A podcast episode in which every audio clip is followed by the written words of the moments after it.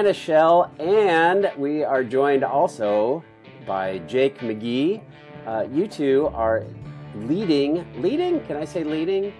Gravel camp for Gravel Worlds this April, and I'm stoked to talk about that. Thanks for coming on Bike Talk with Dave, you guys. Thanks for having us. Pleasure. Thank you. Oh yeah, my pleasure. I'm stoked you got you guys seem to have a really good relationship with the Gravel Worlds gang and it was fun to see that you guys are leading the camp. Can I say leading? Is that fair? I would say that we are co leading it along with Jason, Cory, and Frank Pike from Beyond Category Coaching. Is um, he'll be kind of a co leader as well. So it's you know the camp is aimed at cyclists that are completely new to both cycling and to gravel riding.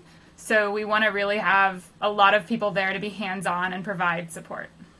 Ah, that's very cool. Uh, how'd you develop uh, such a good relationship with the Gravel Worlds gang?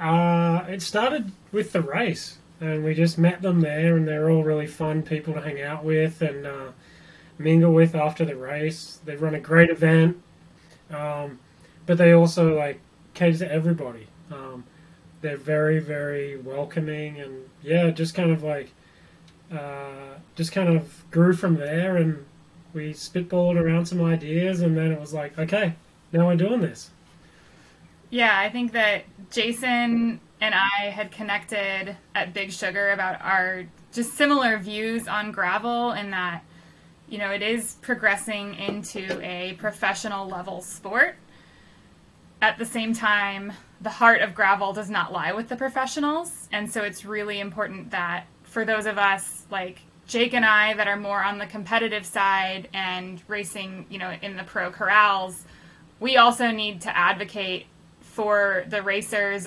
or even people that don't feel like they're racing, you know, anyone that's just signing up, going to an event, mainly aiming to have fun. You know, those are the people that are the true heart of gravel and um, without them, you know, we wouldn't have the opportunity to be competing professionally. So I think that was having that similar view kind of connected us to Jason.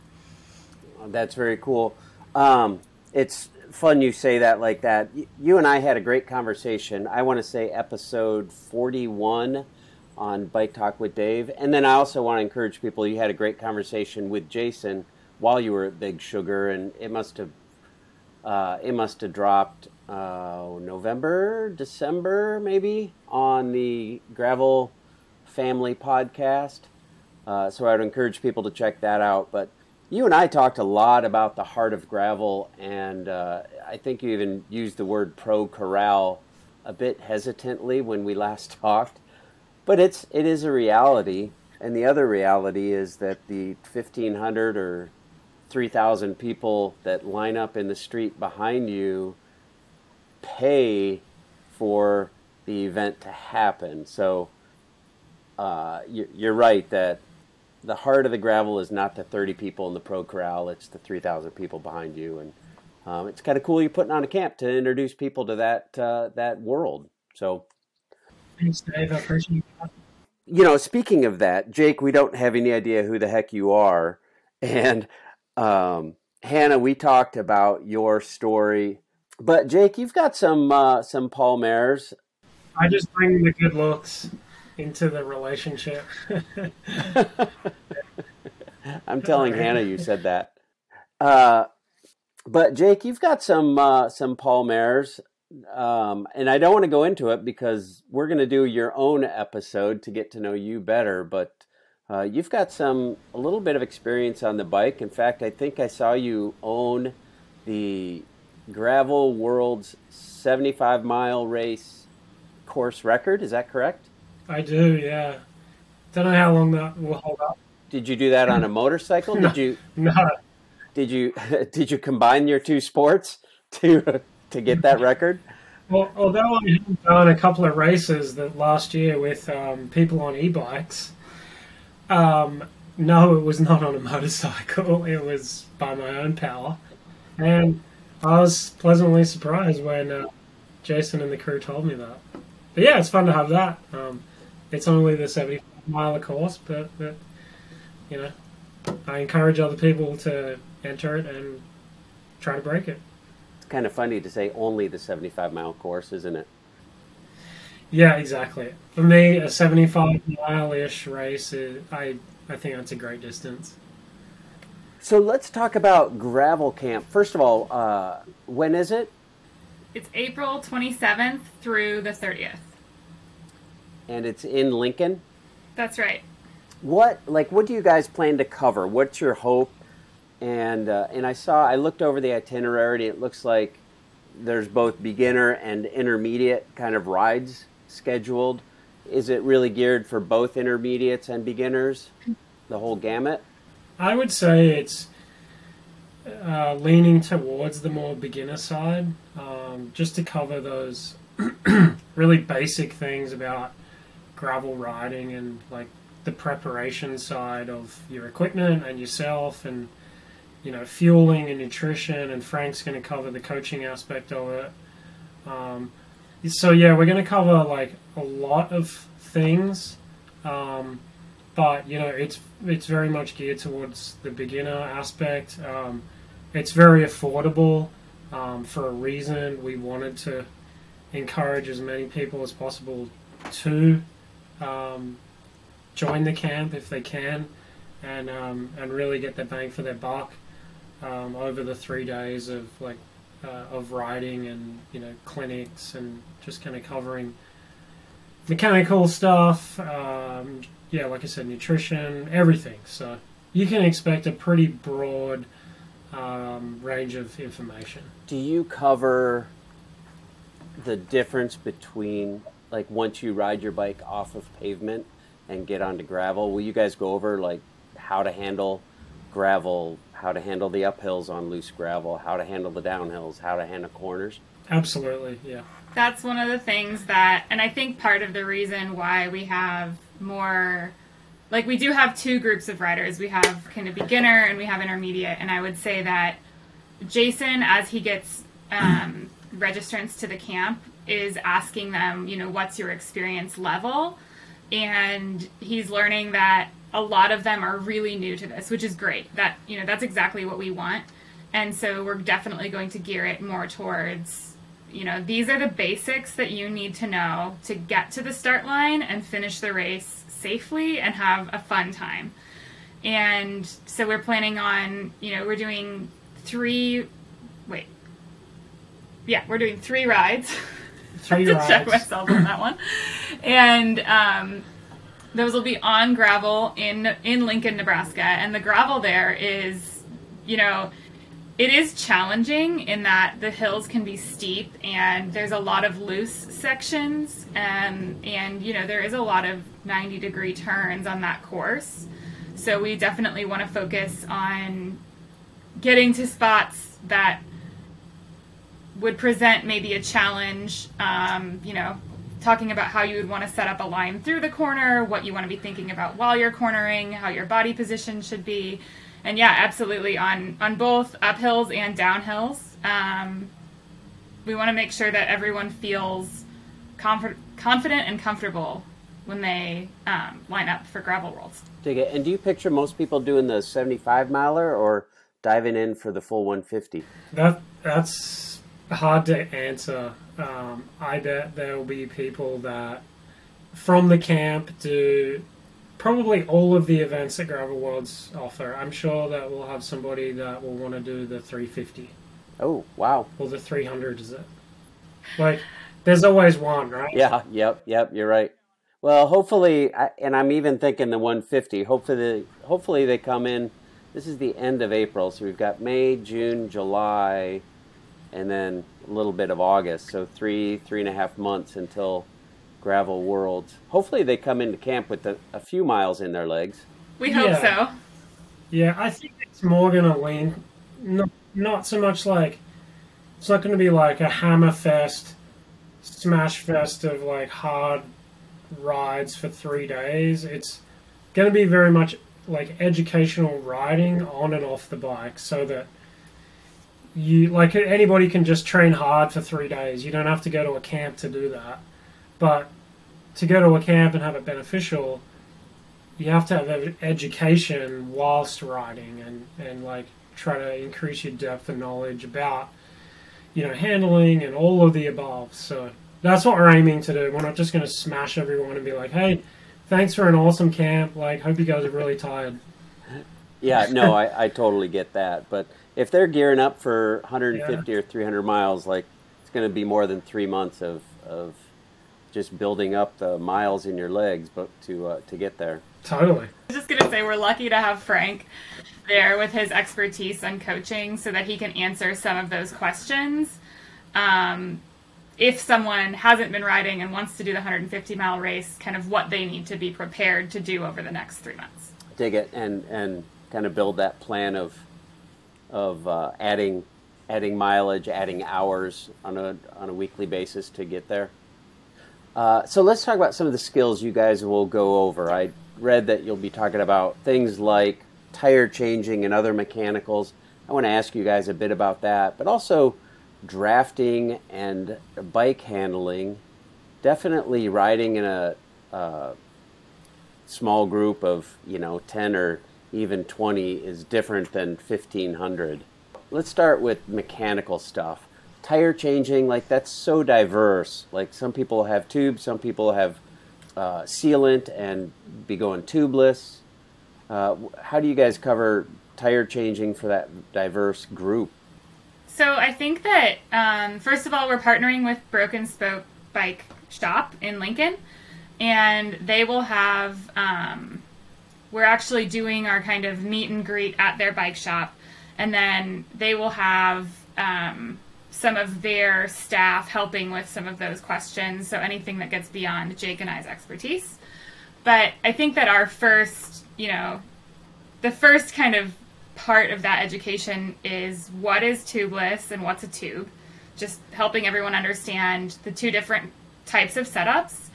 And that, you know, hands down, Jake and I would recommend running tubeless if you can. Um, with gravel races, that is just your best bet at not having to stop to fix a flat.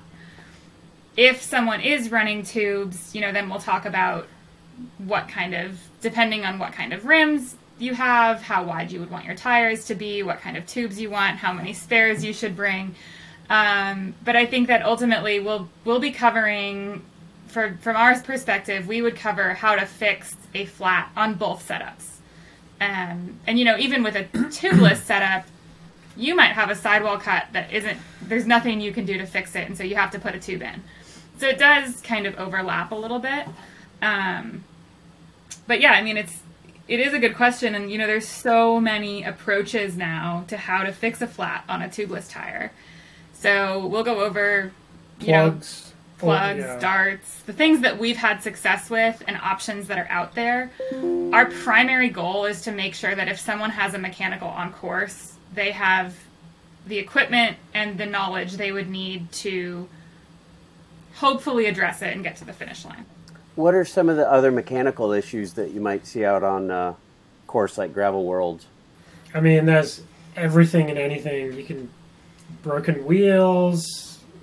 Like if someone's had a big crash, you can snap your handlebar, break your derailleur off, broken seats. Like it's honestly endless. Um, obviously, you can't carry everything to fix every scenario, but like, you know, I know people that are racing at the front of these races that carry a spare derailleur hanger. Oh, wow. They're not super heavy, but if you have a spare one, it will enable you to either get to the finish or remain in the race. A chain tool, you know, a chain breaker um, is is also like another thing that can really make a difference if uh, you get to the finish or you don't. Part of what we want to cover is, you know, what's a fixable mechanical? Right. Like a dropped chain, or, you know, if your derailleur is no longer shifting and you're now on a single speed.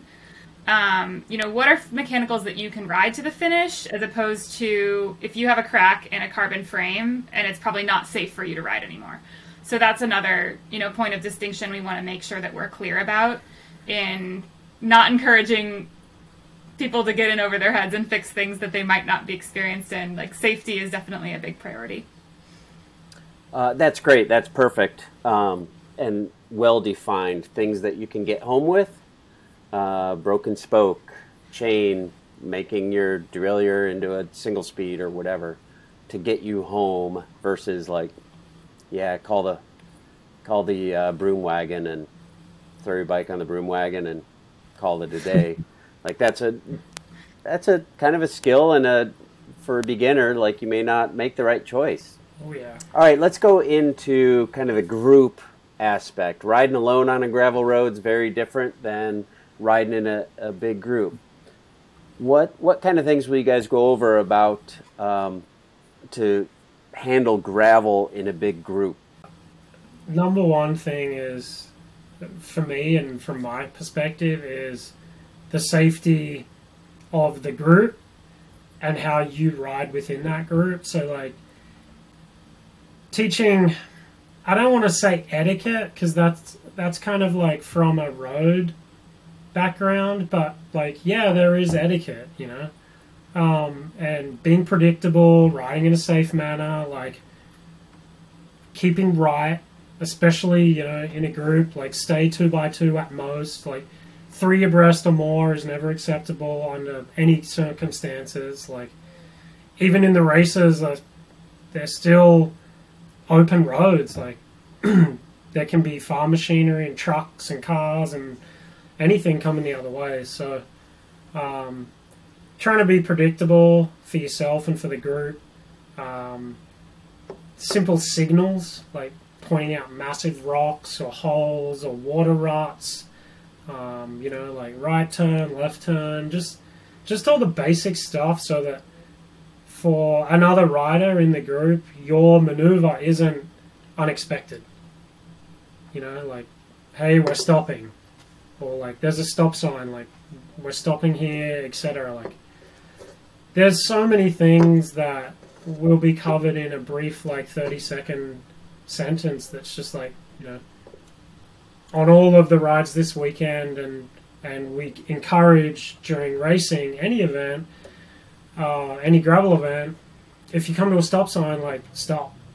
Especially these gravel roads will cross Right. like a busy highway, and you you just have no reason to chance it, you know. So yeah, really basic stuff like that, Dave. Um, this isn't like reinvent. We're not reinventing the wheel here. We're not like covering anything that hasn't been covered before by any other camp or podcast or book, but it's educating people that may not be aware of small things. Like we all started somewhere in cycling on the road or gravel or mountain, and there was somebody within that small group of people that we rode with that helped educate us to learn, you know, the ropes.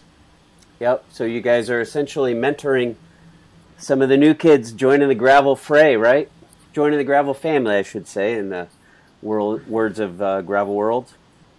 Yeah. Um, uh, what about? I, I want to talk a little bit about um, uh, nutrition, and I also want to hit on a bit of navigation, and then how you guys handle like race day, race weekend prep. So let's start with um, let's start with nutrition first. Like, where do you guys go with nutrition? What's your kind of philosophy on all that? So we're gonna start again, really basic. Um, there's sport food and there's real food. And sport food is gonna be your bars, your chews, your gels, and drink mixes that may or may not have carbs and electrolytes. There's kind of all combinations out there now. And as in terms of real food, you know, some people like to make rice cakes. Some people like to make peanut butter and jelly sandwiches, bananas. Um, there's a lot of options out there, and we want to focus on educating about what the different options are. Everyone needs to figure out what works for them. So the general goal is 60 to 90 grams of carbs per hour and that doesn't change that much when we're talking about you know 75 miles to 300 miles um, maybe if you're doing 300 miles you want more like 120 grams of carbs an hour but in, in general you need to be able to take in a lot of carbs And we want everyone to understand what the options are and start experimenting now so that they can figure out what doesn't upset their stomach, what works for them in terms of being able to eat while they're moving.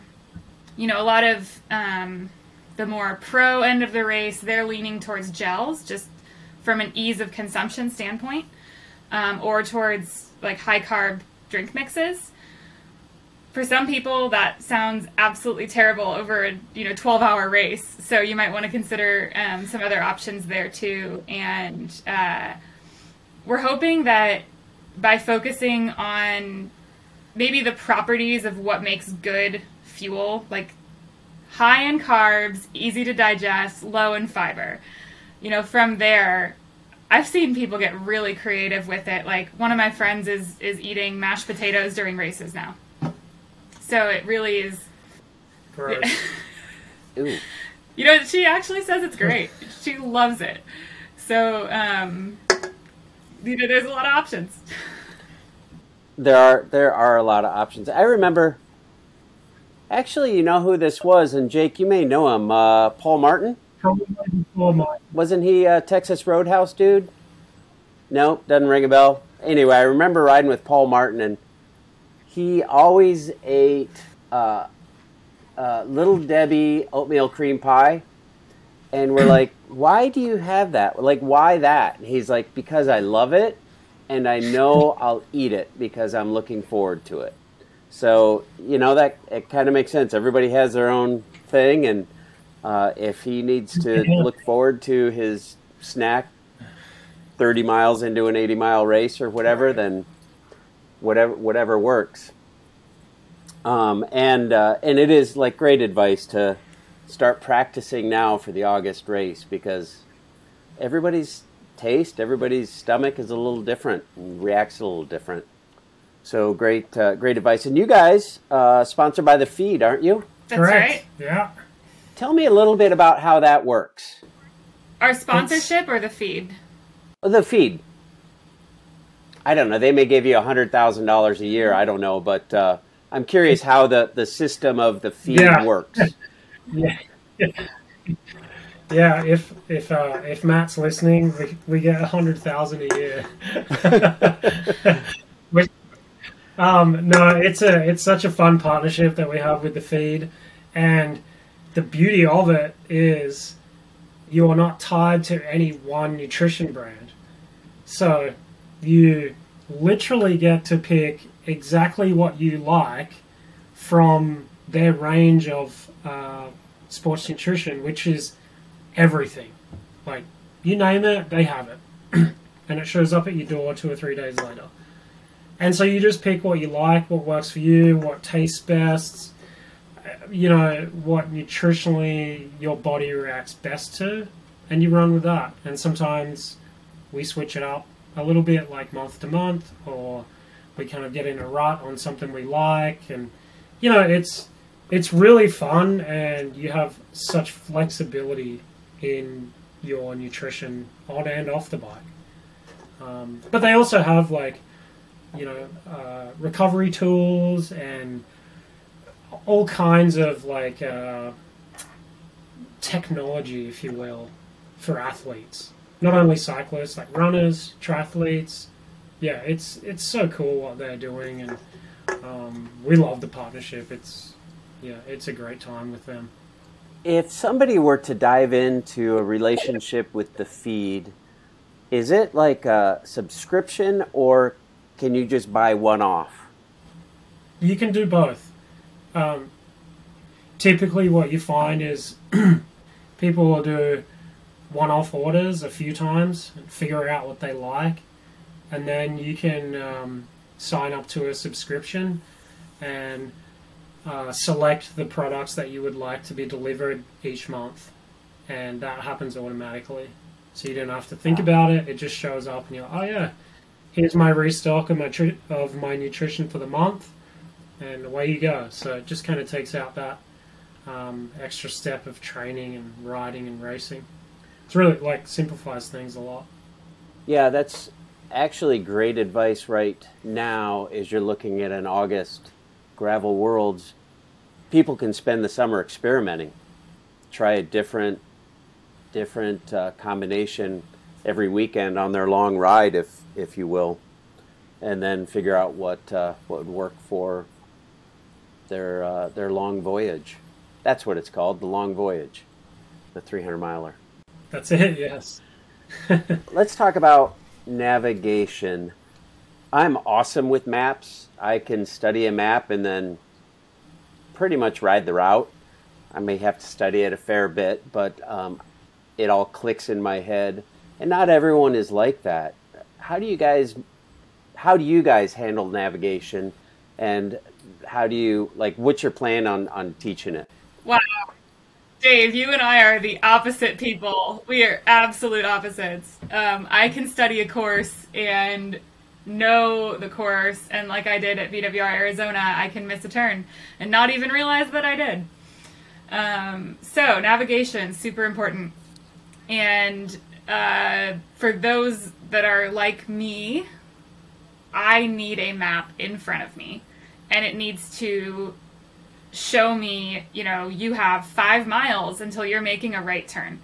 So my Garmin is obviously my go-to device. Um, I have pretty much every route that I ride, not only for racing but for training on my Garmin because I will miss turns to get to my own house. Um, but that's so we want to cover, you know, if you have a cycling computer, how do you get the race route onto your cycling computer? That's you know that does require a little bit of technical knowledge. It actually does. I and then I had to Google that myself last night. Uh, I'm getting ready for that rattlesnake gravel grind and uh, downloaded the map because I don't know the area at all, and I thought ah, it'll be good to have a backup in case my memory doesn't serve. But I had to Google how to do it, so that's great that you're going to cover that. I love that. Yeah, absolutely. And then we also want to talk about if you don't have a cycling computer, what options are available to you. Um, so, you know, we would definitely recommend that you do get one because that's the most reliable uh, method of navigating. But you can use some different mounts to attach your smartphone to your handlebars. Um, and then there are apps you can use to navigate from there. So I know that I've had friends that get into gravel and figuring that out is such a barrier to entry you know, if you don't have the course on you. Correct. Some courses are really well marked, but when you're riding 100 miles and it's hot and you're tired and you're you know me you're gonna miss the arrow regardless the, so. the first year or the only year i did Unbound 200 I, I can't remember i think it was 2021 i didn't upload the course to my uh, head unit and so I just always made sure I was with a group and it was either like slow down and wait for the group behind or somebody with the route or bridge to the next group. it, it was not a good race plan. So yeah, navigation is.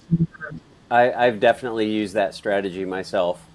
So navigation, and then uh, I also want to oh talk gosh. about you uh, one of the things you're going to cover during the camp is race day prep, and I would say race weekend prep. Um, talk me through a race weekend and how somebody who's never done a big race like Gravel Worlds, or maybe has never raced at all, like how do they get uh, to and then beyond the starting line? I mean, man, this this one's going to be like starting from square one. So like assuming all your accommodation is dialed, you know where the start line is, you know your start time, then it becomes a process of like you have your race day nutrition covered. Um, that side of thing, the, the route is uploaded, all of that. So then you move into like your equipment. So, you know, you might have a friend that has this really fancy spare set of gravel race wheels. It's like, oh, borrow these for the race, you'll be so much faster. Like, that's not a thing. Like, have your equipment dialed and you use that because using a different set of wheels opens up a whole different can of worms. So, um, yeah, really basic stuff like that. Uh, when to eat during the race, like set alerts on your Garmin. Um, just really keeping it basic and simple so it's easy to follow. Um, like, do you have a plan of what to do after the race? You know, like in terms of like food and just just really simple stuff. Like like I said, nothing is groundbreaking and new to anybody, but just mapping it out so you know what to expect. Um, and having a plan also gives you a lot more confidence in you know the day ahead. Yeah, no doubt. Uh, making a plan definitely helps. Even how many times have I laid my kid out and got my number pinned on the night before and gotten my CamelBak filled if I'm using a CamelBak, and it just makes race morning so much easier when everything's all taken care of the night before, for sure. Yeah, totally. Just like eliminating variables, I would say, is probably like the title for that, um, that like uh, talk of of the camp will be just as little variables as possible. Like gravel racing is all about like overcoming the unforeseen challenges um, and dealing with that like quickly, efficiently, and getting back on your bike. But yeah, eliminating as many of those before you actually get to the start line is is what that's going to be. I like how you said that, eliminating variables. Control what you can control and enjoy the rest of the day. Yeah. It's not exactly how that saying goes, but uh, well, what uh, what else can people look forward to? You know, maybe uh, to wrap up gravel camp in uh, Lincoln um, in a sentence or two. What uh, what else can people look forward to? So we have the bike rides. We have our educational sessions, which will be off the bike, and then we also have one shared meal. Um, so, in an effort to keep costs down, most meals for the camp are not provided. But Saturday night, um, we will have a meal from um, Schilling Bridge, which is a big partner for Gravel Worlds.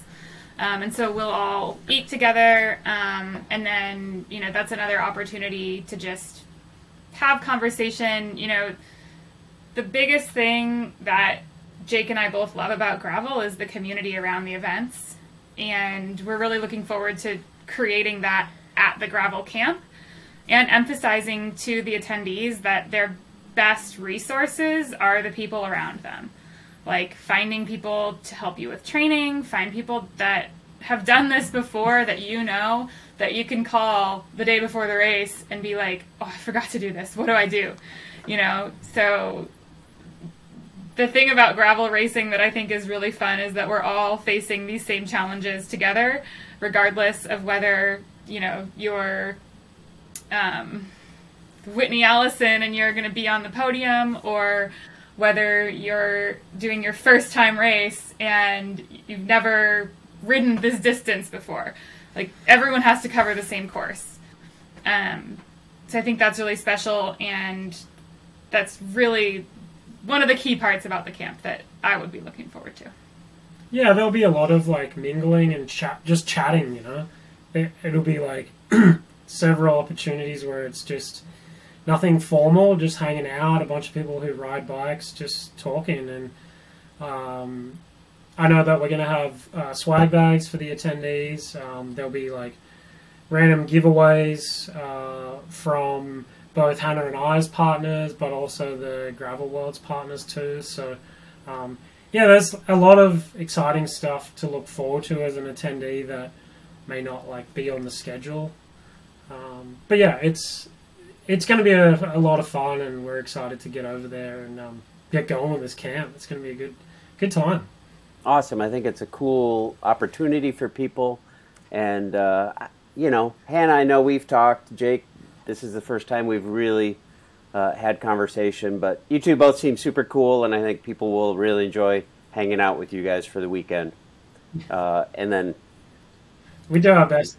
I think they will. Uh, they'll also, if they're smart, just be sponges for all the information that you guys can offer, as well as the uh, the other folks. Freaking um, cornbread Cory Godfrey uh, in the Gravel Hall of Fame, and uh, you know, suck that brain dry for sure. Like that dude's been around. I remember doing Trans Iowa with him a thousand years ago when uh, I did Trans Iowa, maybe two, four, six or something, and uh, that was uh, kind of his heyday uh, in the gravel world for sure. So uh, that's a great opportunity to spend time with Cory. And Jason is so nice um, and so passionate about what gravel worlds can offer all of us. And I, I love that about him. I think he's just such a great dude. He's not about, I mean, I know he loves you guys on the pointy end, but I think he loves everybody from the very first to the very last. He really does. And, and that comes through. So I'm, I'm stoked for people to get to spend a weekend with all you guys. I think it'll be a great weekend. I saw registration still open. People can go to, I didn't even write the website down. Do you know, gravel, Google gravel worlds and I'm, yes. it'll pop up. It, it is um, gravel-worlds.com slash gravel camp.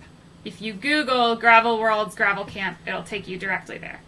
Um, and we still have 30 Perfect. spots open. Um, it's only $200 for all three days. So we're hoping, you know, th- again, that does not include lodging and it does not include meals. So keep that in mind. But we're hoping that's a price point that newer riders and, you know, riders of all income levels can accommodate. Um, and we're really looking forward to experiencing this with everyone. It's going to be a fun weekend. That's awesome. I love it. I love it. Um, well, hopefully that fills up, and I can't imagine it won't. So enjoy it. Uh, so before we go, I want to ask you because we have the opportunity. Um, Hannah, you and I talked about the UCI World Championships of Gravel last time we talked. That was kind of the topic of our conversation. And between then and now, USA Cycling has announced a gravel national championships in September. What do you guys think of that? I am so impressed with USA Cycling for how they are organizing this event because the men and the women race the same course. It's 130 miles, which I think is appropriate for a gravel national championship. It's in Nebraska, which is, you know, core gravel country. Like that is those are great gravel roads out there and they really bring us back to where you know where gravel kind of started. Um, and I feel like they've listened to a lot of the feedback that came out of UCI Gravel Worlds. You know the criticisms around that event. USA Cycling has listened and they're clearly implementing changes to avoid those issues. I felt very heard when they announced that men and women would race on the same course, you know, same distance, to me, I was I was like, yes, I'm so glad. So I'm planning on racing it. That's awesome. How about you, Jake? You're uh, you're living in the states. It has um, absolutely zero impact on me because I'm not an American, so I can't race it. Being a national championships, and that's totally fine. However, I do have an opinion on it, um, and it kind of echoes what Hannah said. Yeah, it's it's a great step forward. Um, I feel like USAC come under a lot of fire for what they do, what don't do, and they've made a really great step forward with the gravel nationals. Um, and you know, it, will put some of the whiners to bed on it. Um, it's it's progress forward for the sport of gravel. So yeah, props to them, and um, I'll be there supporting Hannah and uh, just the event, the event in general. So, yeah, it's going to be a good time. Wow, I feel like that was a pretty ringing endorsement of uh, of the race. So that's September 9th in way western Nebraska, like almost to the border up in the panhandle of Nebraska. I've never actually, I've never been up that far north and west. I've always stayed down south and gone through like Cheyenne, but uh, Scotts Bluff and that's not the name of the town it's in, but it's uh, right near Scotts Bluff up there in the. It's not flat. Right. I mean, the proof will be in the pudding, as it always is. Like, but all the um, all the talk around the event and you know the um, all the stats are setting it up for success. But you know, until it is a success, you can't say this is going to be the world's greatest gravel event um, or gravel nationals. But yeah, it looks like it's going to be really successful. So fingers crossed it, it, it is. In your circles, you guys hang with different people than I do. Um, uh, in your circles, is there a buzz? Like, is the the pointy end is that pro corral pretty excited about it? So, from the women's perspective, I think I have seen a lot of excitement.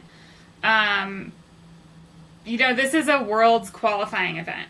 Another thing I really love about this is USA Cycling is so transparent. The top three places in the open, the women's open and the men's open, qualify for worlds. Great. I love that. Oh.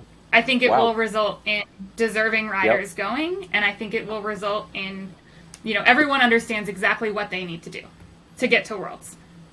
For a lot of riders that are doing this full time, this is a big opportunity for them to go race in Europe, and they might not have that opportunity otherwise. Um, so I do think there's a lot of excitement around it, and I know a lot of the women that I race against before USA Cycling had even announced the details said, "Yeah, I'm doing gravel nationals. Whatever it is, it's on my calendar because I'm eager to have the opportunity to go race in Europe and have the opportunity to say that I competed in a world's event." Very cool. So, Hannah, Jake, you're not in the Lifetime Grand Prix lineup this year. I don't know if it's in your cards ever, but um, uh, Hannah, you're in the It's Lifetime not. Grand Prix again, and uh, Chequamegon's the week after this. So, how's that going to work? road trip. Um, so actually, if there's one race that Jake and I didn't do on the Grand Prix, it might be Chequamegon. Um, we haven't decided that yet, but you know, if we do it, we will take the RV to Gering, and then from there we'll drive on to Chequamegon. You're not worried about the legs? It is a reality of gravel racing and you know, we flew to Chequamegon last year, and Dave, I know that you've done Chequamegon a, a, several times. I'm curious to get your thoughts on it too. Um, flying there is not very easy, No, no, it is not. and the hotel situation isn't great. So, you know, we flew there to avoid the drive, and we were kind of like, man, We it would have have been easier to drive. But how do you get there? Oh, I drive up. Yeah, we can talk about Chequamegon. I can Yeah. help you with that. Like, what do you think of the new Lifetime Grand Prix format? And I say new because they added some dollar bills to the bottom line and they added a race. So again, I'm thrilled.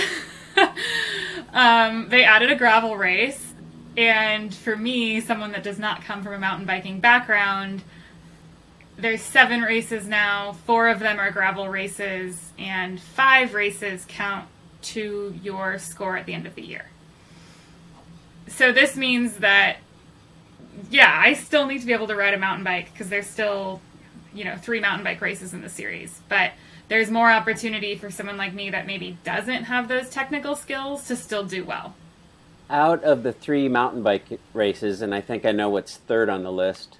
So we're talking now about Leadville and Sea Otter. Uh, which one do you feel like suits you better? Leadville's 100 miles, but high altitude, not super duper technical, but there are some technical bits to it. And then Sea Otter's a bit shorter, but um, I know you like long races. Yeah, I think that Leadville suits me better. And I had a terrible Leadville last year, but I think I learned a lot from it. And I'm looking forward to, you know, Jake and I both learned a lot from doing it, and we're going to both try to improve um, based on what we learned. We're also going to do the Leadville stage race. I think it's two or three weeks before the actual event. Oh, And that's a great test run for us because part of my issue was I did not sleep at all. I think I got to that altitude a couple days too early, didn't sleep, had a terrible race because of it. So we need to figure out the right balance of potentially even staying in Vail and driving up to Leadville the morning of the race. So there's a lot of things we're considering there, but yeah, I'm looking forward to Sea Otter yeah. you know, I actually didn't get to race it last year because we both got food poisoning. But I'm looking forward to testing my skills there. But that is a course that you need to be really good at turning on you know, sandy single track. So I, don't anticipate it being a very good race for me. Fair enough. Fair enough. So Leadville will be hopefully your mountain bike race that counts. I hope so. You both did Leadville last year. Yes. Jake, how'd you find Leadville? You you have a roadie background. Uh, what'd you think of Leadville? Uh, I mean, it was okay. Um, I didn't. I didn't get the. Well, first of all, I'm not like a long distance roadie. Like my road background is crit based, Mm. so like I'm fit for two hours. Um, and I've never been a, able to That's handle. not Leadville. Right. I've never been able to handle big volumes of training. Um, but it went okay. Um, I was kind of like on target ish. I set a goal of doing seven hours. Oof. Um, and I was on track until I started cramping pretty badly on um, the the top half of Columbine, and I actually didn't think I was going to make it to the finish. And I was like, "You can't give up now because all that suffering would be for nothing." And I just like crawled back to the finish. Um, but it, I mean, it was okay. Like Hannah said, I learned a lot. I'm excited to go back on um, a new bike. I'll have a hardtail. Um, Cervélo, our bike partner, just brought out a hardtail mountain bike, so I'm really excited to ride that. Um, it's yeah, it's going to be a different experience and a different race. I think just knowing what to expect. Uh, you know, I, I think I carried too much from the start. Didn't like use the aid stations enough. Um, yeah, and just kind of suffered on all areas, to be honest. But you know, it's funny you bring up Leadville for me. When I first started cycling in like 2009, um, the guy that kind of like was mentoring me, his name is Graham. He told me about Leadville. He was a pro mountain biker in the US, an Australian who was a pro mountain biker here. Um, and he's like, if you ever get the chance to do the race, just go head first into it. And I did. and uh, so, like, proud to be able to do a bucket list race, but want to go back and get closer to that seven hours. I, I was 7.45. Well, you So, still got the big not- buckle. Not ideal. Uh, Yeah, I mean, that's great, but, like, it was kind of a failure in the last half of the race. I don't Pretty- know, pretty man. ugly like day. uh, D and I did Leadville in the kind of the mid OOs. I don't know. I want to say 2004 to 2010. We did four of them, and uh, that was in the days of uh, um, Dave Wiens, Lance Armstrong, Floyd Landis. And I think one of the years we were out there is the first time anyone broke seven hours. And that's like, I mean, Armstrong would show Oh. up with like lieutenants to haul him across the flats, and uh, and they just Yeah. broke seven hours. So, dude, seven hours is yeah, that's legit, man. I know the winners are coming over uh, Yeah. faster than seven hours now, but it was not all that. It was within my lifetime that seven hours was broken. So that's a, a very amenable Right. goal, especially for a two-hour crit guy. Yeah, I mean, it is what it is, but you know, like I, I do want to touch on um, something, especially like for Leadville. Uh, Keegan won in uh, fif- five hours fifty nine fifty nine. Like, what an incredible athlete! What a in, just a monumental effort um, to do that, and he did it majority on his own. Um, and like for me, someone who's not in the Grand Prix, and I'm like older, not at the pointy end of these races, it is so impressive how these men and women race these 100 mile or 200 mile events, you know, six, seven, eight, nine, ten hour races, just full gas, mainly full gas start to finish.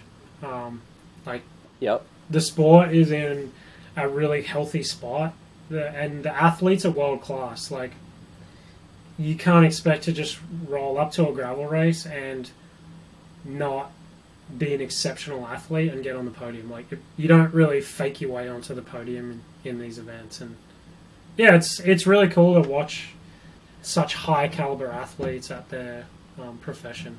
Yeah, no doubt. High caliber athletes like you two. You're so kind, Dave. Well, you guys are so kind to uh, to hop on and talk about your uh, camp. I was going to say workshop, but that's it's so much more than a workshop, and I think people are fortunate to be able to have that kind of experience to dive into not just gravel, but I mean any kind of uh, cycling. You're going to benefit from a camp like this, and it's a it's a great opportunity for people, and I hope people join you. April 27 through 30 in Lincoln, Nebraska. That's it. That's right. And Dave, I have a question for you. So I know you're going to the rattlesnake gravel grinder, and you said you're making rattlesnake chili.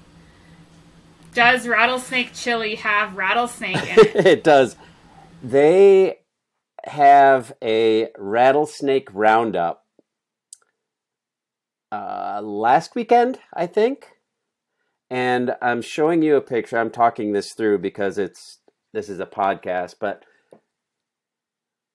a couple of those guys. Jeez. oh my word! Look at word! that. Looks like Australia. All those snakes everywhere. it does look like Australia. Actually, it looks less like Australia now because there are like 1,910 fewer rattlesnakes in Sweetwater, Texas now than there were two weeks ago. Wow. So a couple of those guys, I'm um, anticipating. I've asked them to save me uh, a couple of pounds of rattlesnake meat, and we'll make some rattlesnake chili. I, the story about that quickly is um, I did a film on the Iditarod, uh, the human-powered version of the Iditarod, and when I was in Nome, I made a, a pot of moose meat chili for the hosts, and it it literally like she wrote down the recipe and it was in the Nome newspaper, Dave's Iditarod moose meat chili. And so I thought, well, it'd be super funny to go to Sweetwater, Texas, rattlesnake gravel grind and make rattlesnake chili. So I'm going to see if I can make that happen. So that's kind of where all that came from. That But- makes sense. Yeah, come on down. Serve you up some serve you up some rattlesnake chili. I, that just wasn't what I was expecting because my next question was going to be where do you get the rattlesnake, but you answered that for me. Oh gosh, yeah, they have plenty of rattlesnake meat. Whatever, I'll give it a try. I'm fascinated to hear how that goes. Well, keep in touch, you guys. Uh, Jake, we'll be in touch, and we'll do uh, do your own episode. I'd love to hear about your transition from the motor, motorcycle to the road bike, and what brought you to the U.S. and led you to Hannah, and um, kind of how you guys got uh, got rocking and rolling around the country in your RV. So we'll we'll do that sometime in the future here, and uh, Yeah. maybe when you're standing around the finish line waiting for Hannah to finish a 200 mile race or something. Yep. That sounds like a plan to me, Dave. Let's book it in. Uh, thanks a lot, you guys, and have fun at your camp. I'm excited for people to uh, to join you guys and learn about all things gravel. Thank you, Dave. Thanks we really lot, Dave. appreciate the opportunity to talk about it. Yeah, it was great. Thank you, Dave. Yep. Thanks tons to Hannah and Jake for joining me today. It was great catching up with those two as they crisscrossed the country in their RV, chasing their gravel dreams. And that Gravel World's Gravel Camp sounds like the perfect opportunity to learn more about how to safely join the gravel family. You can find out more at gravelworlds.com. I also want to wish Hannah and Jake the best as they line up for gravel and mountain bike races throughout the year. Be sure and follow their adventures on Instagram at Hannah G Shell and at I am Jake Magee, and that's Magee with two E's. I would also encourage you to tune in to the Gravel Family podcast. It's a great listen and it's available on all your podcast platforms. And I can't thank you enough for listening. If you enjoy these conversations, I'd welcome you to rate and review on your favorite podcast service. And please consider subscribing so you don't miss an episode. And if you really dig it and you want to support the show, please consider throwing a few bucks our way at buymeacoffee.com. There's a link in the show notes. Or if it's easier, just shoot me to Venmo at David Mable. When you do support the show, I'd love to send you a sticker. I also want to thank Chain and Spoke Coffee for supporting the show. You can order the beans for home brewing now at chainandspoke.com. And I look forward to the opening of the retail spot, which is going to be opening in early April with coffee, bikes, and the new Bike Talk with Dave studio in Des Moines. I'm also excited for my race calendar in the next month. Dee and I are in Texas now for the Rattlesnake Gravel Grind, it's a whole weekend of music, food, and biking through West Texas. Then on April 29th, we'll be heading to Northeast Iowa for the Driftless 100. I'm looking forward to seeing my friends at the Iowa Gravel Gang and hopefully many of you for the beautiful ride through the Driftless Hills of Northeast Iowa. It starts and finishes in El Elkader on April 29th. You should plan to spend the weekend. Bring your fly rod to do some fishing. It's a beautiful area with lots of trout streams and it is not flat. You can register today at driftlessgravel.com. Both of those races, the Trofeo and the Driftless Gravel Race, are also on the bikeiowa.com events page. So check those out as well as many of the other events on bikeiowa.com.